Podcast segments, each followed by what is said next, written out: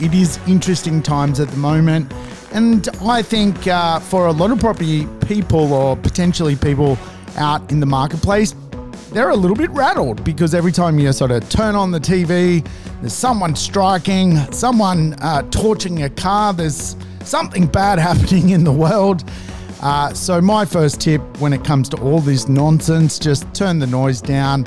Uh, buy a property and go and learn to play golf. In fact, that should be probably the end of the podcast because the easiest way to become wealthy out of real estate is to not even listen to some of the conversations around economics. Just buy the stuff, leave it alone, and come back 20 years from now.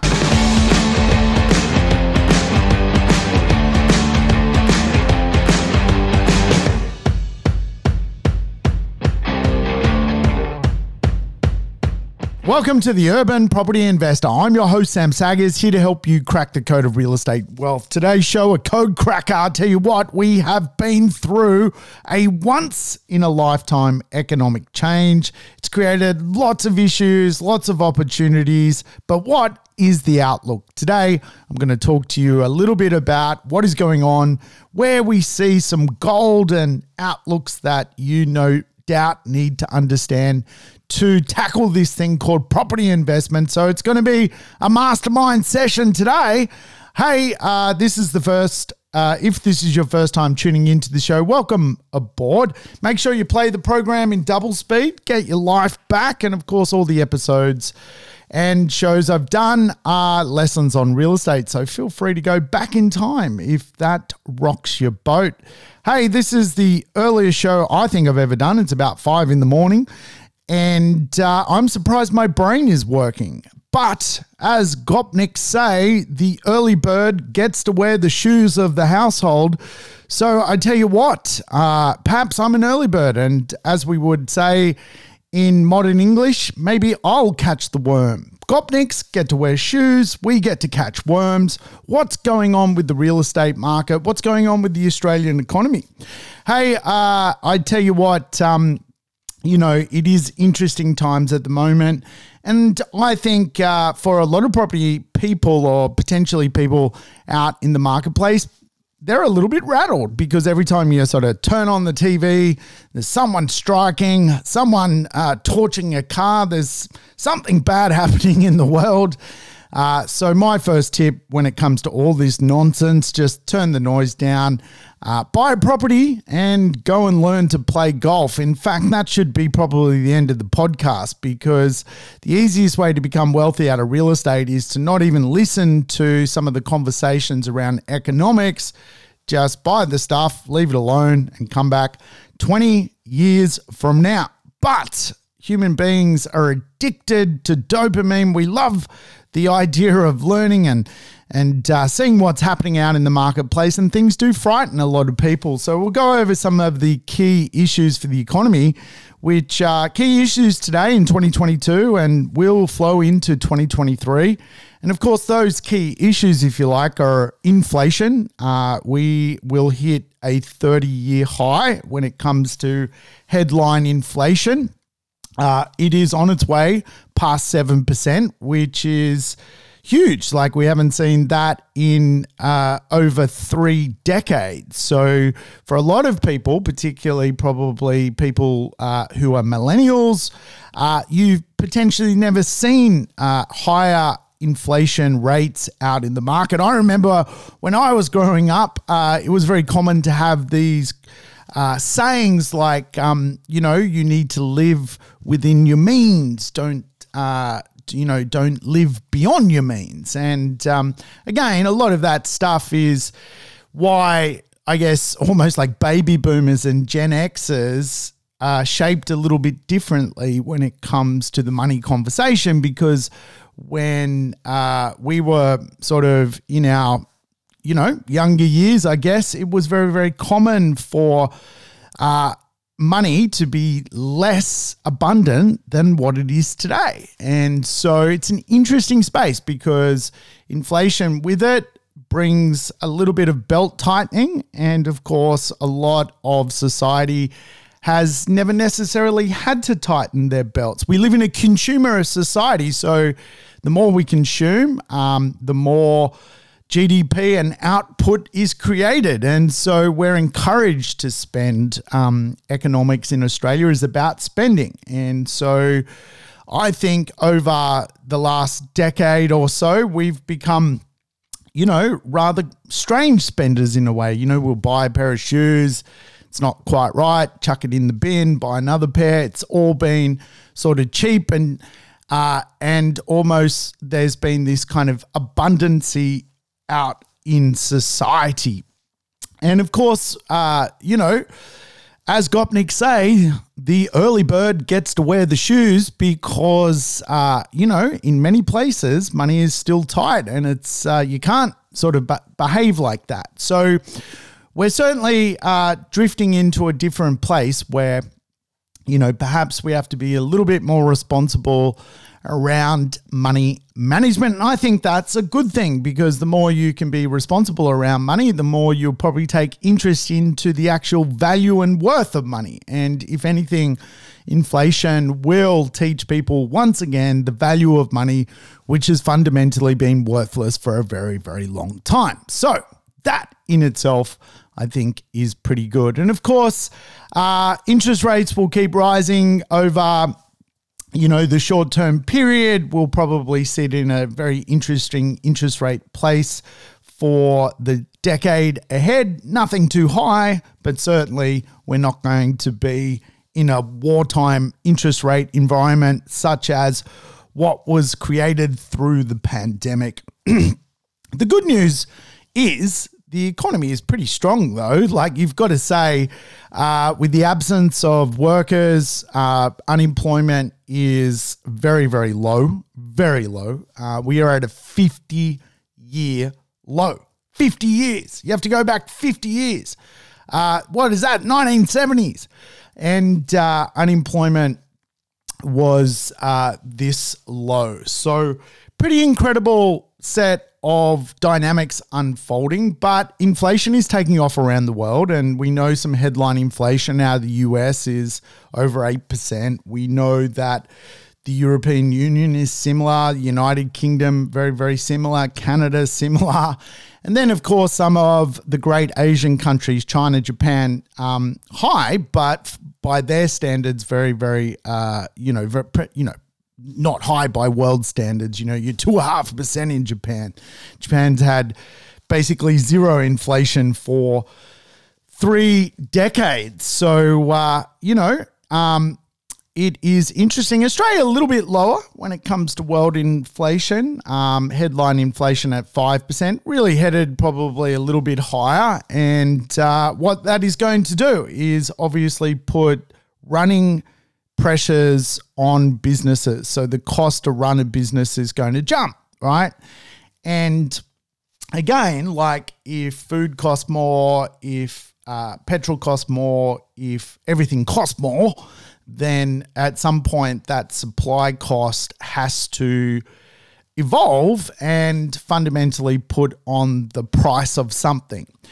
And we have been through such a long time of deflation. Things have become worthless, and all really inflation does is restore the true value of something back to what it should be worth. You know, we probably, if we were honest about it, should not live in a society where we throw away stuff. Like we are living, and deflation created that deflation created a throwaway society. Like in in reality, we should buy quality goods, hold on to them, and and but we are in a society which is driven by consumer spending, right? So it's interesting because we go through these periods where um, things inflate, but then a technology comes along and almost like cools the inflation. And you think about, you know, um, what technology does to inflation. It brings it back. And we are living in a technical age. We are living in a digital age. We are living in an age where the speed of change is transformative. And again, like if you think about, you know, uh, just like, I don't know, like a television, right? You know, a television back in the day was a cumbersome thing. You know, it was huge, it was slow moving, and all of a sudden, how we watch TV, you don't even need a TV. You can watch a TV through an iPhone. So, again, like the way um, what that does to to uh, the cost of things is again distorts them, changes the value, pushes the value down. Um, all of a sudden, you know, one object can do five different things. So um, we're living in a in an environment where even though inflation, I guess, is considered to be on the move, you know, we're not back in the 1960s where like like there wasn't stuff. So what I'm trying to allude to is even though inflation's out there, we live in an in an advanced society which is almost like better equipped to deal with inflationary situations because more of what we have actually provides more of what we need, which is an interesting, interesting dynamic. But it is fair to say we uh, are going to see things cost more. And, um, you know, for a long time, the powers that be have preached that this is transitory. Uh, again, these are the people that, you know, are in charge of the economy. And, you know, I don't know uh, why they've been preaching to us that this is transitory when this is this is not so transitory. This is going to stick around for a little bit. So I'll let you decide why that happens behind the scenes, but um, the reality is uh, we're we're going to deal with this thing called inflation. Um, but I think the modern economies are quite equipped to deal with this thing called inflation, which uh, which is quite interesting. But businesses, some businesses are going to have to pass some costs on to uh, consumers. And when you think about it, some things cost a lot, right? Like a lettuce you know, is costing like seven dollars for a for a, basically something which is just water. Um, you know, and you think about that, right? For a for a restaurateur, and I was I was watching a restaurateur talk about lettuce, right, um, on uh, TikTok, and you know, he was sort of saying, well, I mean, how do you pass the cost of lettuce on to a consumer? So, like, you can't, right? It's a stupid thing. You either remove the lettuce or you, um, you know, or you, or you, uh, you know, or you absorb the cost as the business, right? And so, um, you know, to buy a box of lettuce for that business is like two hundred dollars. It, it, makes no sense. They're just using a little bit of it to put on a on a burger. Um, so you know, this is where, um, again, like we're going to start to see um, society, you know, have to deal with some of these inflationary things. And again, inflation just restores the actual true cost of something. And things have been too cheap. Technology changes and, and distorts it.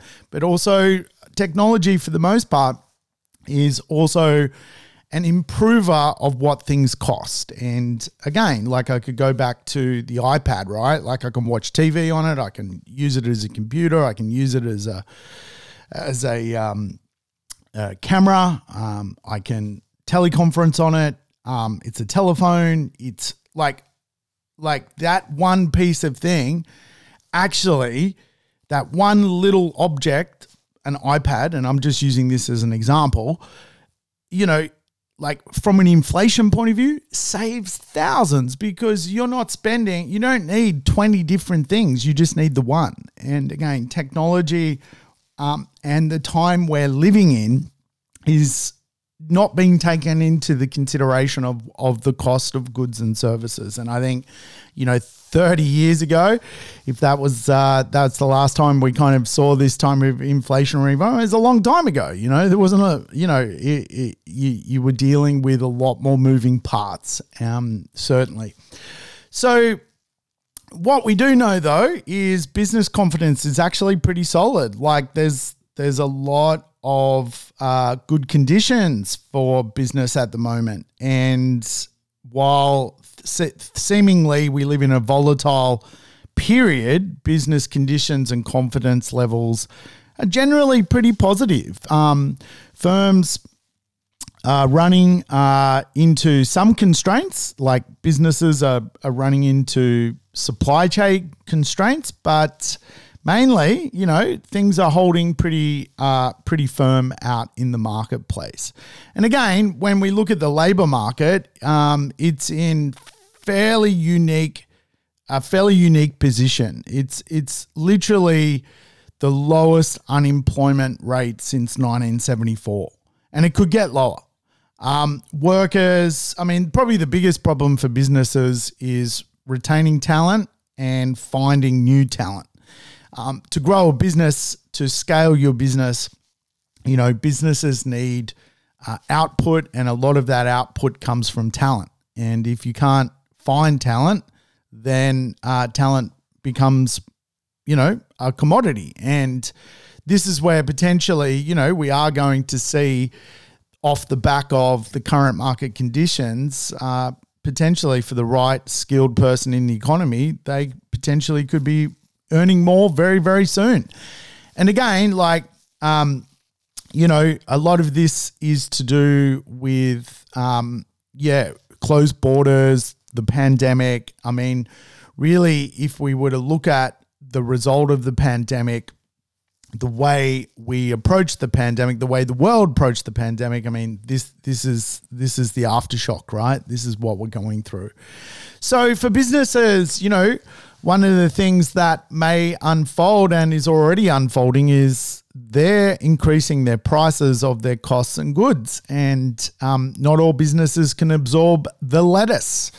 So uh, margins need to be maintained. And of course, this is going to mean for the household budget, there are choices to be made, right? And, um, you know, again, going back to when I grew up, you know, we had the saying, you know, that person spends beyond their means, that household spends beyond their means. Don't spend beyond your means because you've got a household budget to run. Where is the money likely to go to and what um, what fundamentally needs to be thought through in a better fashion. And I think, you know, for the most part, disposable income around Australia still very, very strong. Um, however, may just mean that people aren't, um, you know, spending as much as they normally have on dumb stuff. Like I'm a dumb spender. I love going on Kogan and, you know, buying uh, dumb shit. And, you know, if I had a financial constraint, like that would be the first thing to go, right? That would be the first thing to to um, disappear. Um, so obviously during COVID, there were two falls in GDP, and a lot of them were based on the lockdowns, right? And so Australia, prior to the pandemic and the lockdowns hadn't had a recession for a very, very long time. Technically, we had a recession during the lockdowns because we had some negative quarters of growth.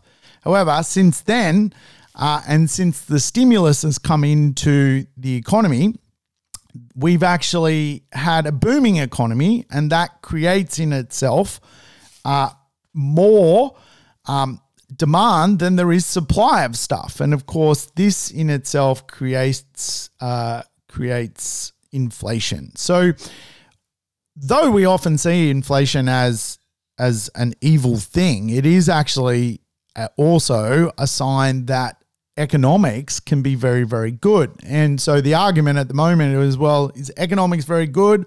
Or is the world just shot to pieces? You got wars, you've got supply chain issues, You've got, um, you know, certain countries still playing lockdown games with this, uh, with the pandemic. You know, uh, is the world just shot to pieces, right? Um, and there's a little bit of both, really. You're sort of blending the two worlds. You've got, um, you know, business business conditions quite favourable for the time being, and you've got um, certainly uh, some extraordinary events uh, pandemics still happening in certain places, wars. Um, and of course, a lot of this has, again, created opportunity, like the true worth of things that are being explained, right? And like Netflix, as we all are saying, is not worth anything. It's not. Um, you know, a lot of stocks that are worth that are just speculation or or future technologies, they're they're not worth something today. Uh, and I think the Gopniks can teach us something. You know, uh, the early bird gets to wear the shoes, and that's what really this economy is about. The early bird gets to actually wear the shoes. It's just, it, I tell you what, I've just worked it out uh, because the Gopniks are true in this. This, this is true. The Gopniks have worked this out because when you think about it, right, what do we actually want to pay for? We want to pay for heating, we want to pay for housing, we want to pay for food. The Gopniks have got this worked out. The early bird gets to wear the shoes. The early bird doesn't need the other stuff, right? They just need the shoes. And this is where we find ourselves today. And really, I learned this from a demographer that I saw speak, I don't know, 2016, uh, Bernard Salt, that like in an inflationary environment, the only thing that matters is food, security, energy, space like housing, water, um, and resources. So, in a in a deflationary environment where things cost nothing, like this is where you see worthless things being invested in. And you know, I don't want to get into the crypto kind of conversation, but you know, and I've invested in crypto, but um, it fundamentally is not something you need to survive, right? Um, it's it's got its own sort of logic around it, and you know, you know, there are fans of fans of that stuff that will probably play a hate me, but um, again, like you know, Netflix, which is an easy thing to understand, contrarian business model, great business model, great in a deflationary environment. In an inflationary environment, food's running out, food's more expensive, security is a big concern, energy uh, is running out, energy is more expensive, there's nowhere for people to live, space is running out, space is more expensive, water's running out, water's more expensive, water's perform better than gold. Resources um, you know, uh, supply chain issues, um, all that kind of stuff.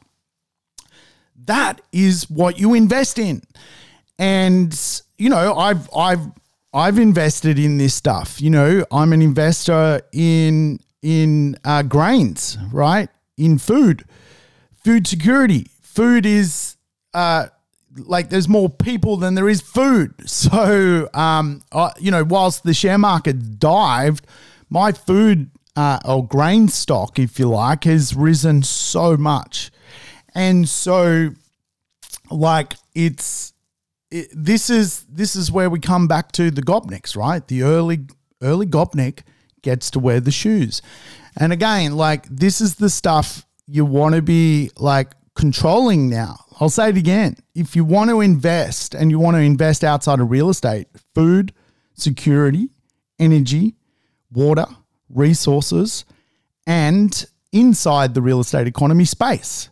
Space. Look at industrial real estate. Like, like one of the big challenges when it comes to the cost is the delivery of things. There's there's even in Australia there's not enough industrial real estate in key locations to lo- lo- lower the cost of the last mile effect. The last mile effect is just the concept that you know things move around. Like we have to take things.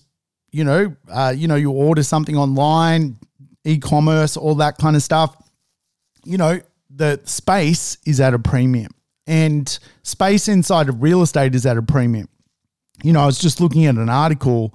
Singapore uh, is obviously the world's best economy. It's been the world's best economy for a long time. They know what they're doing over there. They're not, um, you know, a, a, strange Gopnik country where, you know, wild things happen. Uh, they are the number one country in the world when it comes to economics. Rents have doubled you buy you you were renting an apartment half a year ago, that rent has doubled. Space commodities. Uh, Australia, you know, is like is going through this principle. because in inflation, property has pricing power. Now, here's the real truth about the property market that there is more demand than there is supply. In theory, if the property investment community was better organized, in theory, we could all put our rents up $300 tomorrow morning. Every investor in Australia puts their rents up $300 tomorrow. Pricing power. Real estate has pricing power in inflation because the cost of things cost more, so the production of things is uh, created less, so there's less real estate. So if we wanted to, we could do this. And a lot of rents on the at the moment are obviously skyrocketing in value, which is which is fantastic. Uh, but if we were better organized, like we as an industry could fight inflation together and just wipe it out. Like the conversation wouldn't, uh, you know, you would you, you could almost um, have a movement that can that answers the hedge, answers the hedge. So obviously for GDP, retail spending is one of the big drivers, like how we consume, um, what we spend on, and Australia's retail. Um, is actually pretty strong. Like, um, you know, it's it's still people still spending, right? And you know, this is still the health signals. Like, um, there's money out there, even though you know um, there will be some belt tightening. Um, I think the other thing we need to consider in this situation is people still want their holiday. Like they missed out for two and a half years. I just came back from holidays. It was expensive. It was ridiculously expensive. The seafood buffet, $165. And like, like, I mean, when you do the seafood buffet, what are you actually getting? You're getting some oysters. You're getting like, I don't know, like people are out there, man. Like they are still going. Like there's money because the savings during COVID. So like there's this balance restoring effect flowing. And, um, you know, certainly where I go, people are like, you know what? I still want to spend because I haven't had a good time in a long time. And that COVID, you know, everyone, all these politicians locking everyone up, um, you know, it's, it's, there's an inertia that needs to be fulfilled. And again, so, you know, consumer sentiment arguably falling um, and uh, spending still still quite high. So go figure, right? Um, how does that kind of work? But certainly, I think consumer spending is falling because the media is pushing for consumer spending to fall, to fall. Like, obviously, you know, if you turn on the news, like it's it's it's a bit ugly, right? So, uh, households though when you combine the wealth of a household is very very strong. So what that fundamentally is is the assets and cash flow of households it's pretty good. Like when you look at the net wealth of australians like it is pretty incredible. Like we are fairly like much like one of the like we are the 13th richest people in on the planet um and so again, like having a Gopnik wife, like I think sometimes we overcomplicate this stuff because there are some shithole countries out there that, you know, you're lucky um, you know, to to share a pair of shoes with with the person you live with, right? So again, like this is why I think sometimes we overcomplicate um, ourselves in in society altogether. Like again, going back to what I was saying, buy property, learn to play golf. Don't even look at the property. Don't look at the news. Just get on with your life. Put a tenant in there, get a tenant who can pay more rent. It's as simple as that when it comes to this kind of stuff. But if we look at the net wealth, assets, financial assets, superannuation assets, um, and of course liabilities, household wealth um, is just so much, so much more than Australian liabilities. So certainly, I think um, from an assets and liabilities point of view, Australians are very, very wealthy. That is for sure. And I think the average wealth of an Australian, I saw on a McCrindle slide, um, was something like five hundred and thirty thousand dollars. Like, like you're worth five hundred and thirty thousand dollars. Like that is that is incredible. Like the average person out there today. So I tell you what, if you're not worth five hundred thirty thousand dollars, you got to uh, do something about that because um, that, my friends, is the rat race we're in. So the rat race is telling us that the average um, person out there today, um, household wealth, $530,000. Pretty incredible, right? So you got to keep up with that. Um, if you're falling behind, um, you're probably the person who needs to do some investing. That's the truth of the matter, right? You can hide under a rock or you can get out there and invest. So, um, certainly when it comes to the property market, it's obviously going to slow because there's been a boom. Um, you can blame inflation, you can blame interest rate rises, but at the end of the day, there's been a boom. Uh, generally, after a boom comes a uh, you know period where things normally slow up. That's the process. That's why the boom happens, and that's why we have the slow up section of the marketplace. However, when things slow down, history kind of shows us that um, generally there is price movement a few years after the slow up. We'll talk about what that looks like. But when we're talking about the property market cooling, I mean, we are not talking huge amounts here. Like Sydney fell by 1.4% over the last quarter, like 1%. You know, the average house is 1.4 million. So 1% of that is 14 grand. Like we're talking $14,000.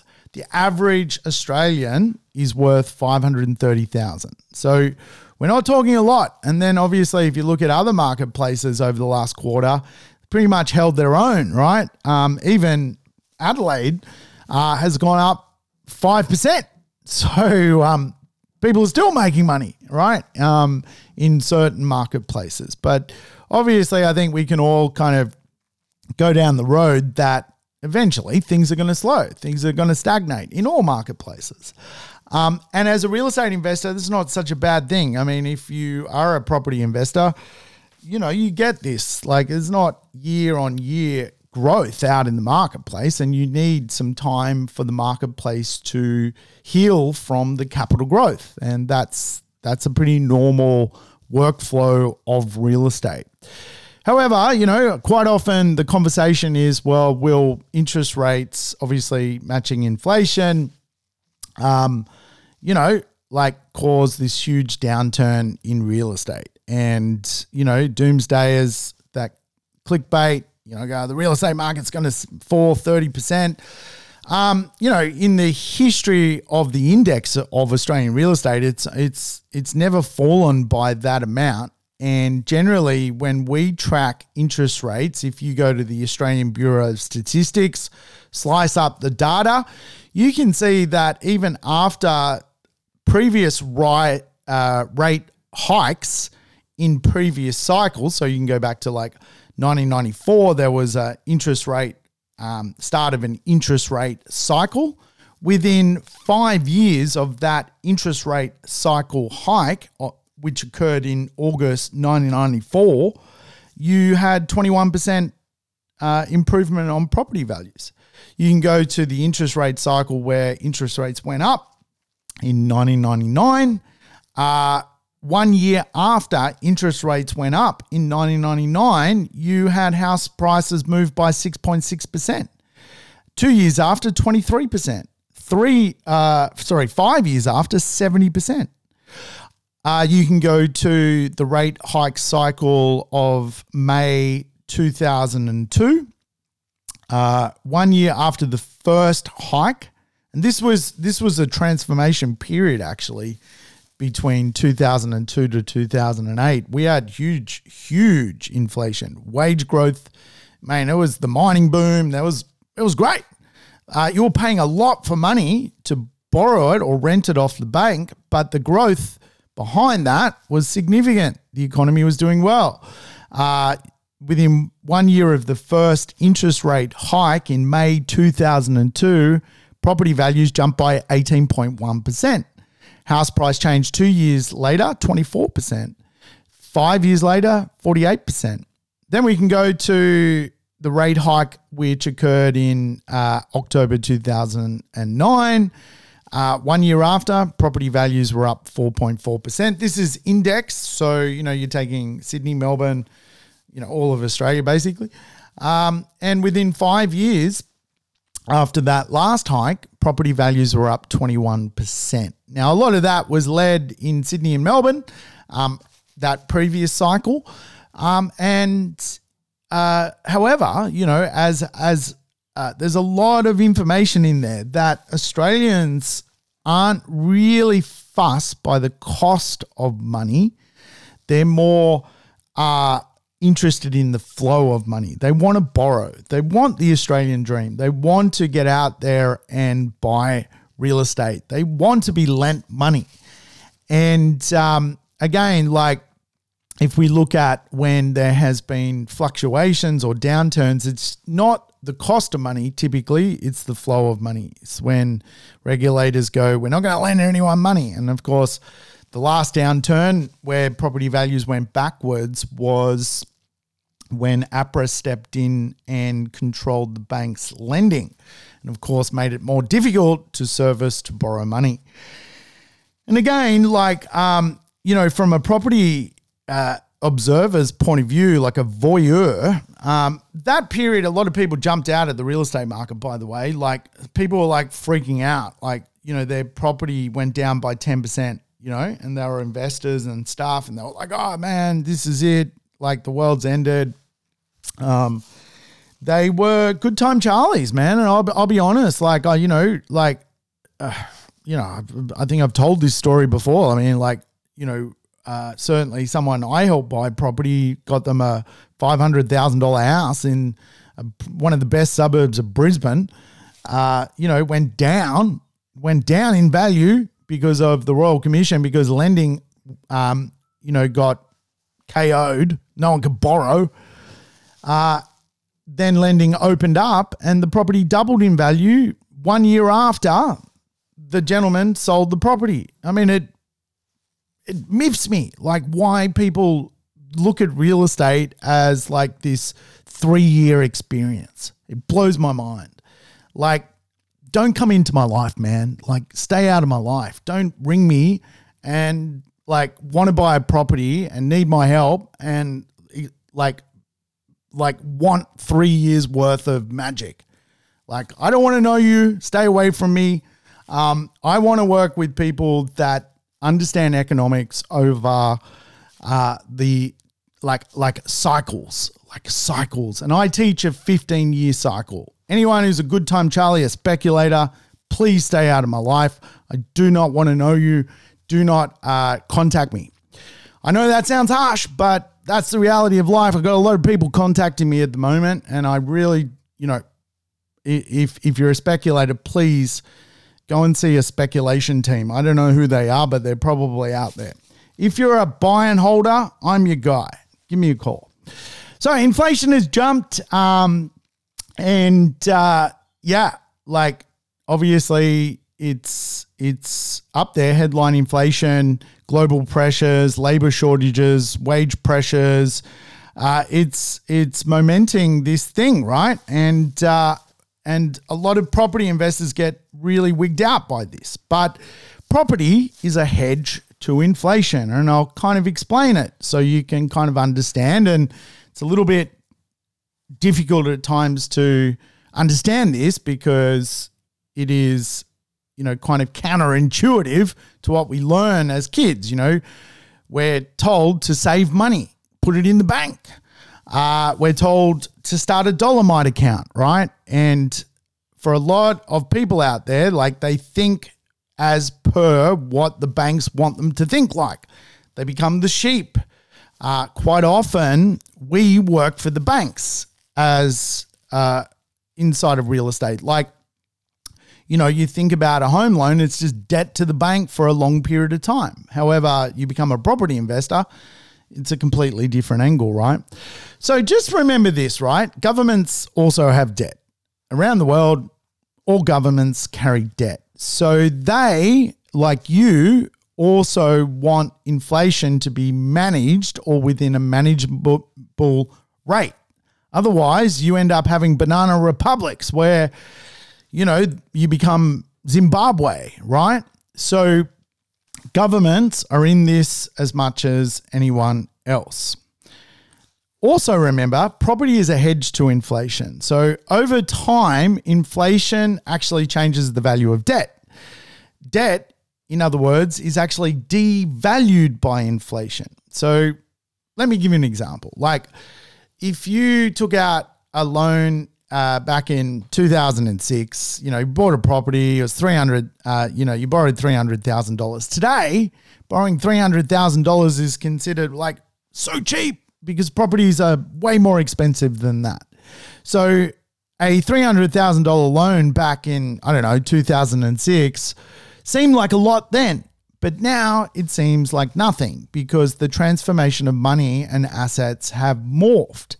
Um, and it is not seen fundamentally is huge debt. And we could track real estate uh, against inflation back 60, 70 years, and it's always been like this.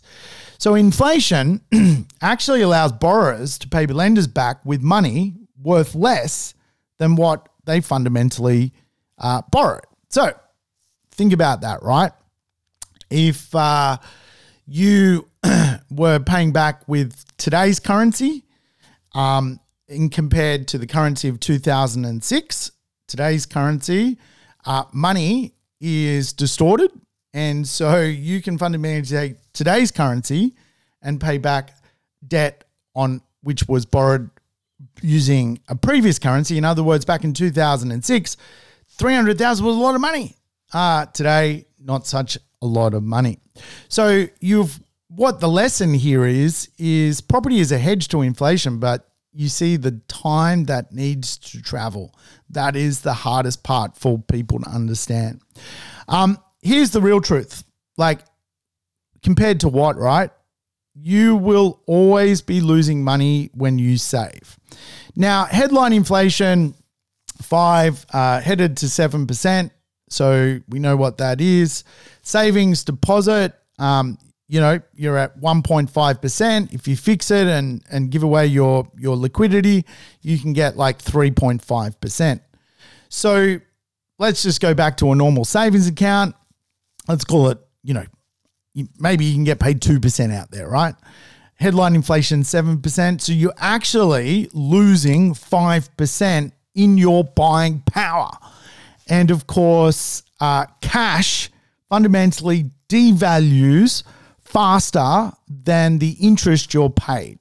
And this is the problem with cash. This is the problem with low risk investment of doing nothing you're losing because you're not keeping up with really the true cost of money.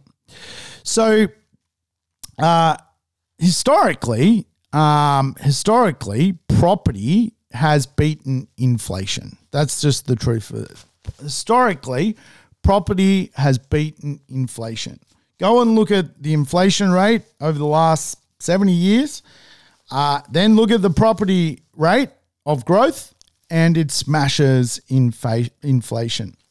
But the other thing is, property uh, has a rental return. So it is a dividend asset, which is why in inflationary circumstances it produces. And so, you know, you quite often see Warren Buffett talk about this only buy uh, assets which can both grow but also pay a return.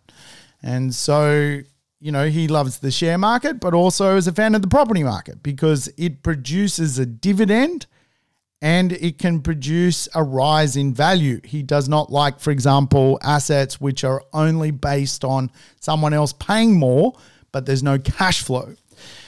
The cash flow is the hedge against inflation. And as I kind of alluded to earlier, real estate has pricing power. Uh, and the reason it's got pricing power is it is a need based asset. Food at the moment has pricing power. Wheat, grain has pricing power. Petrol has pricing power. Um, it uh, resources have pricing power. Water has pricing power. Energy has pricing power.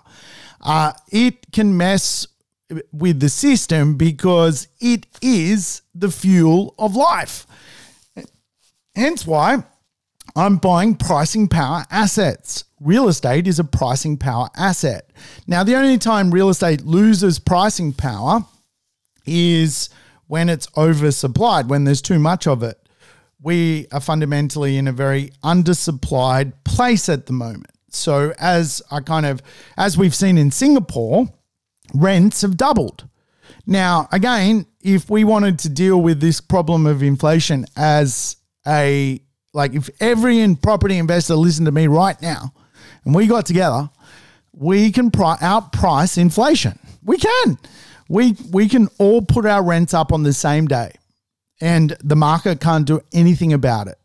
Potentially government will shit itself and like go what is going on? Uh, but we have pricing power. And this, again, in times of inflation, property and real commodities tend to do pretty good because they got pricing power.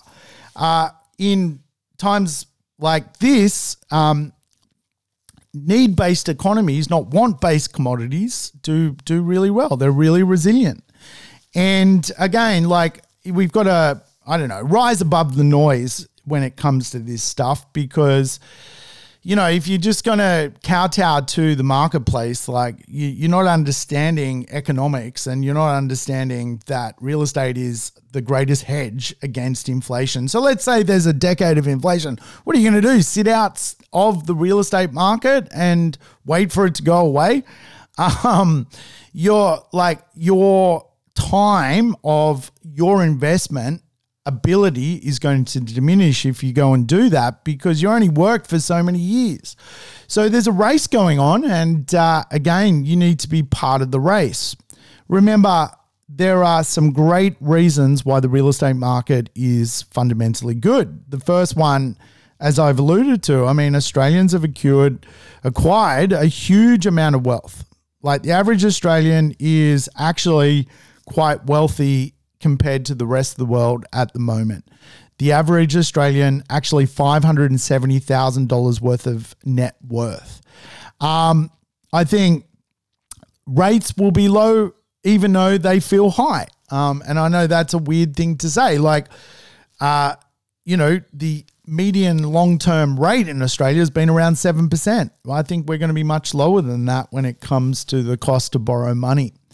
Uh, we do see low mortgage stress out there. And the reason we see low mortgage stress out there, like who's stressed with their mortgage at the moment? Like I've not met one person come up to me and go, mate, I'm feeling a bit stressed by this mortgage. No one. Like, I don't know who these people are.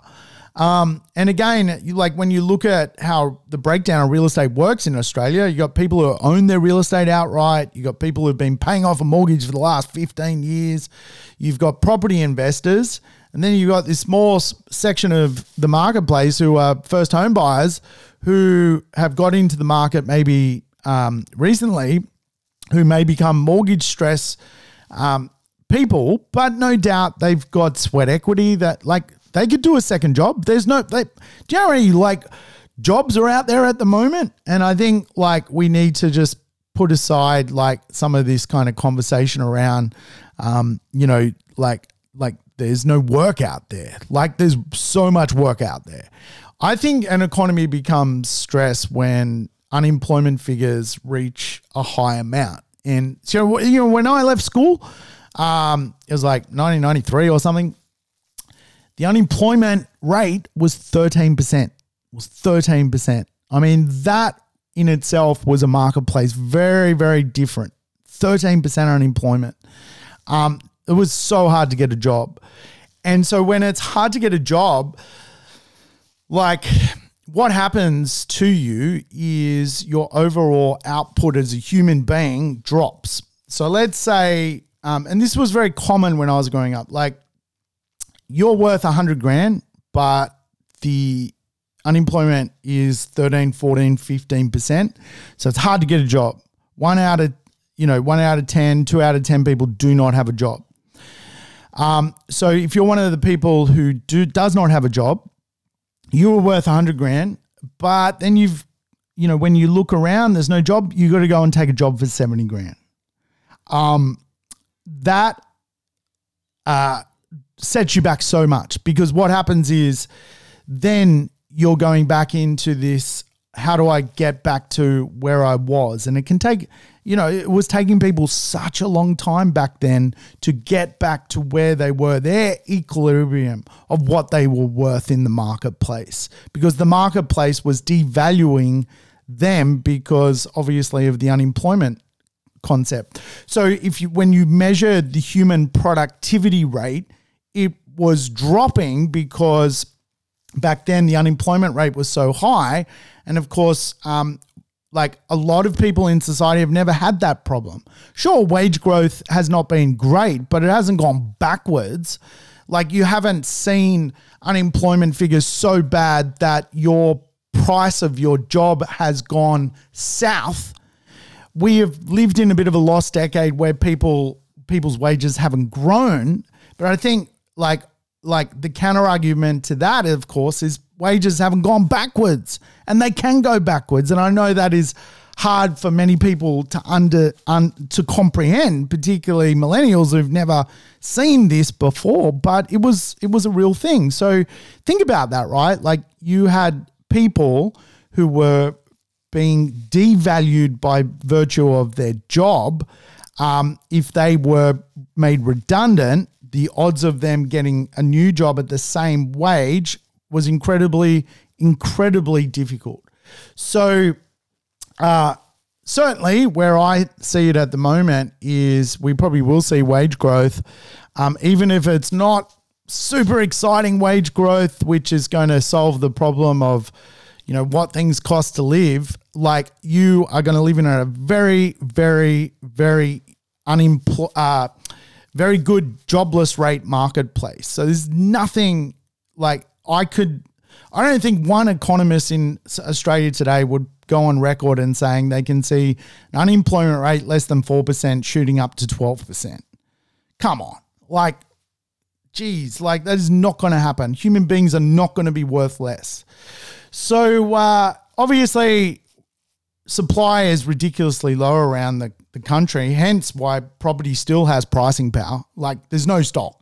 Like I don't know where the stock's coming. Even if people put their property on the market, they've got to go find somewhere to live. It's one for one. I sell my house, I've got to go buy a house. I sell my house, I've got to go rent a house. So supply only really comes in from new stock, and obviously new stock is incredibly low at the moment when it comes to its production rate.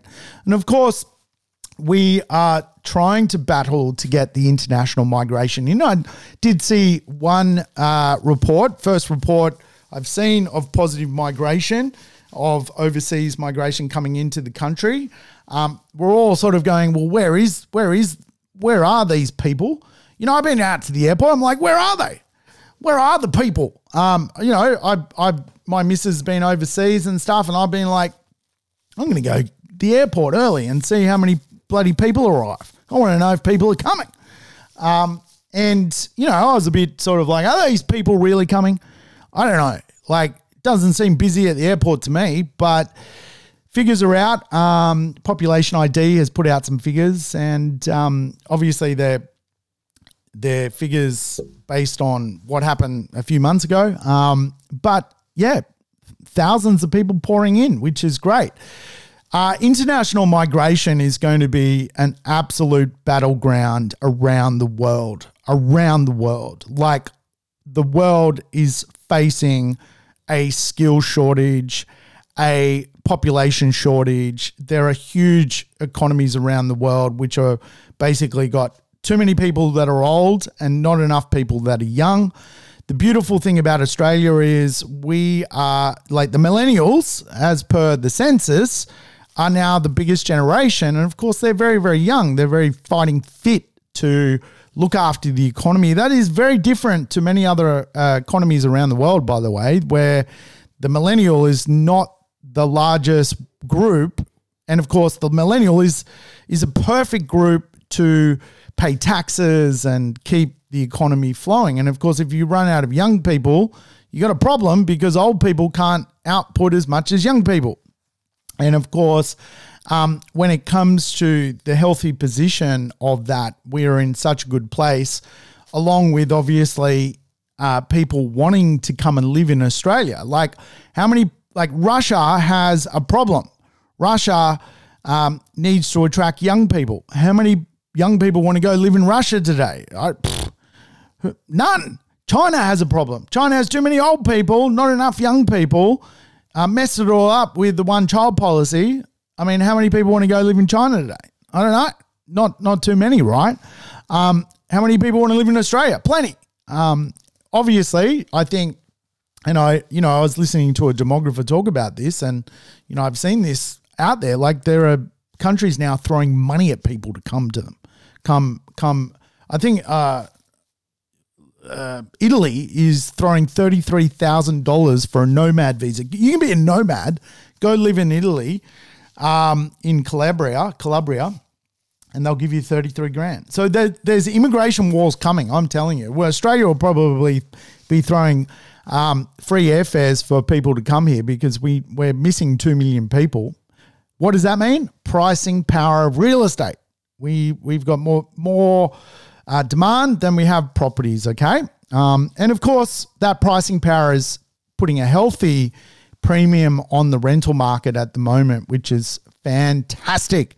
Obviously, um, we've got uh, a bright future when it comes to the transformation of real estate. And uh, again, when you look at that wealth, it's uh, a lot of that household wealth is at the top of the funnel with the older people in society, the builders, the late boomers, who are a demographic uh, naming convention. If you're not familiar with them, you know, obviously you're probably more familiar with millennials, Gen X, baby boomer.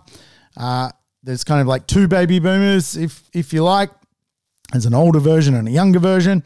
Then there's the builders, the people who built the system. Builders are disappearing. They've got a lot of money. Baby boomers are disappearing. They've got a lot of money. They're they're passing away. They're leaving, uh, entering maximum life expectancy, and of course, there's more money coming into the system. Real estate goes up when money comes into the system, and you've seen that around Australia. How that transpires quite often is through uh, population change. So, for example, Tasmania, a lot more people with a lot more money flow into the Apple Isle. Uh, that money brings with it transformation of housing. You've seen, um, you know, Queensland of late do very, very well. A lot of people uh, hated Dan Andrews. They all were like, "We hate you, Dan Andrews. You locked us up." So they left Melbourne and and they left Sydney and places like this and went to southeast Queensland to live. And the population swell has created a transformation of money coming into those marketplaces. Property values go up. Melbourne and Sydney now becoming attraction magnets for overseas money coming into the country again. Uh, what that does is it puts more money in the system.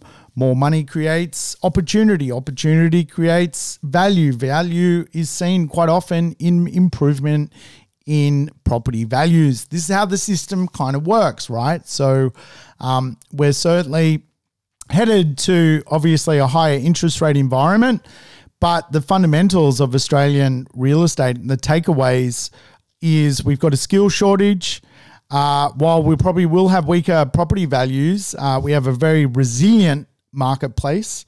We have uh, certainly low unemployment, and there is no devaluing of what people are worth.